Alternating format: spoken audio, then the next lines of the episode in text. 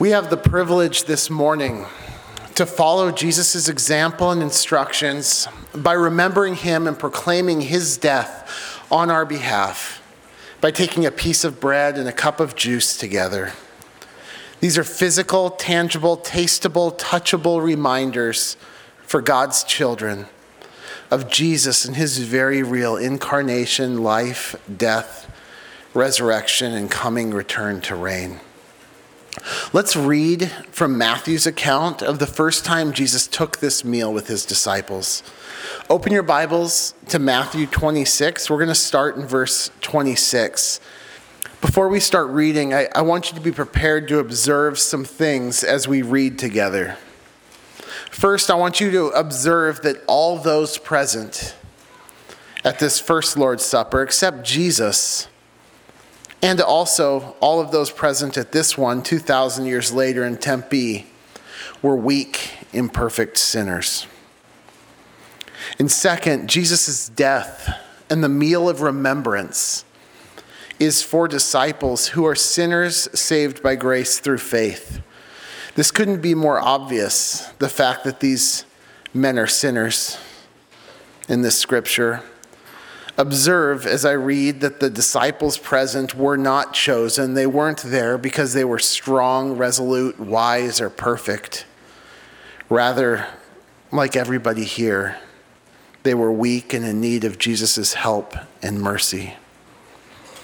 We must not come to church. We must not come to this meal. We must not come to Jesus thinking that we are worthy of his love, worthy of his death because we have our act together. We can't come hiding our sin or masking our weakness from ourselves, from each other, or God. Just as Jesus knew that Judas would betray and that Peter would fall away and the rest would scatter, Jesus knows you and me from the heart and in love went to the cross while we were still sinners. Read with me Matthew 26 verse 26. This is while Jesus celebrated the Passover with his disciples just after predicting his coming betrayal. Matthew writes in 26 26. While they were eating, Jesus took some bread, and after a blessing, he broke it and gave it to the disciples and said, Take, eat, this is my body. And when he had taken a cup and given thanks, he gave it to them, saying, Drink from it, all of you, for this is my blood of the covenant, which is poured out for many for forgiveness of sins. But I say to you, I will not drink of this fruit of the vine from now on until that day when I drink it new with you in my Father's kingdom. And after singing a hymn, they went out to the Mount of Olives.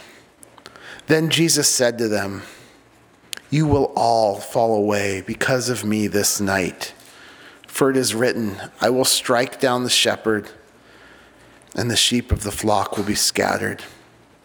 But after I have been raised, I will go ahead of you to Galilee. But Peter said to him, Even though all may fall away because of you, I will never fall away. And Jesus said to him, Truly I say to you that this very night, before a rooster crows, you will deny me three times. Peter said to him, Even if I have to die with you, I will not deny you. And all the disciples said the same thing. Then Jesus came with them to a place called Gethsemane and said to his disciples, Sit here while I go over there and pray. And he took with him Peter and the two sons of Zebedee and began to be grieved and distressed. Then he said to them, my soul is deeply grieved to the point of death. Remain here and keep watch with me.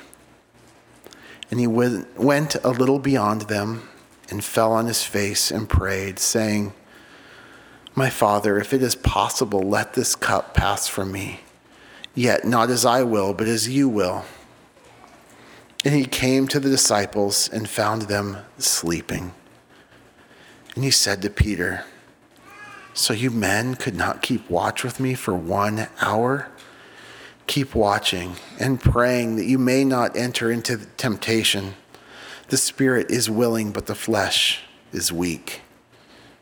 And he went away a second time and prayed, saying, My Father, if this cannot pass away unless I drink it, your will be done. And again he came and found them sleeping, for their eyes were heavy. And he left them again and went away and prayed a third time, saying the same thing once more. And then he came to the disciples and said to them, Are you still sleeping and resting? Behold, the hour is at hand, and the Son of Man is being betrayed into the hands of sinners. Get up, let us be going. Behold, the one who betrays me is at hand. So from here, Judas betrayed Jesus with a kiss. Jesus was arrested. The disciples all left him and fled. While Jesus was on trial, Peter denied Jesus three times, just as the one going to the cross to pay for those sins knew he would. And as Jesus was delivered to Pilate and then condemned to be crucified, Judas hanged himself in despair. Jesus' death would not apply to him, not because he was a worse sinner than the others but because he despaired of his sins instead of turning from them in faith to the one who, even at that moment, was giving his life so that sinners could be forgiven.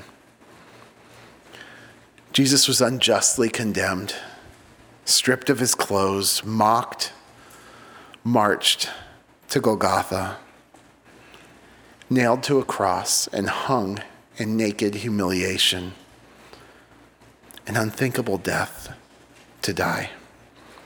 But it wasn't the horrific physical pain that he trembled before as he prayed in Gethsemane.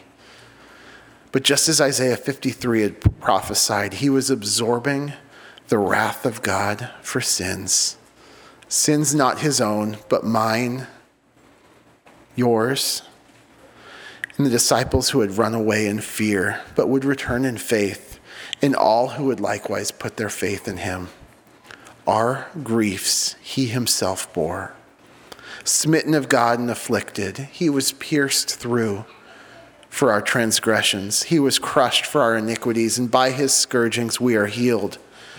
Yahweh, his father, was pleased to crush him as a guilt offering. He himself bore the sins of many and interceded for the transgressors for the first and only time, the precious, perpetual, perfect Son of God, who for eternity was united in holiness with the Trinity, felt the Father's anger, felt his wrath against sin. My sin, yours. In hours on the cross, Jesus drained the cup of God's infinite wrath that would have taken an eternity to pour out on me. You and each and every one who would turn in faith to him. Look down Matthew 27 45. Now, from the sixth hour, there was darkness over all the land until the ninth hour. And about the ninth hour, Jesus cried out with a loud voice, saying, My God, my God, why have you forsaken me? The reason was God's love for me, for you, for the whole world. All of us, like sheep, have gone astray. Each of us has turned to his own way. But Yahweh has caused the iniquity of us all to fall on him even as his disciples were fleeing in fear, showing their weakness, Jesus showed his resolve and drank the cup of God's wrath to the end. It was finished. And all those who God would save no longer had any sin of their own left to bear. Jesus bore it all. The disciples were still on the run in fear as Jesus died for them, but that death secured salvation and by the Holy Spirit, these weak in faith, fear filled disciples made other disciples who made other disciples until today. And those 11 disciples in the upper room and the millions of Jesus' disciples throughout the millennia who would return to this meal over and over again.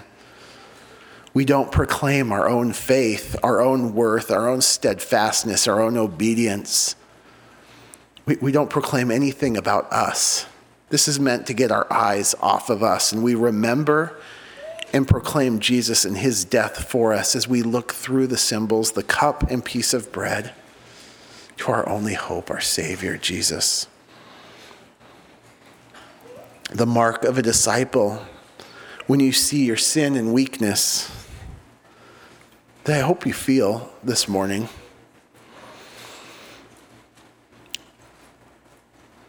The mark of the disciple, when you see it, is not despair like Judas.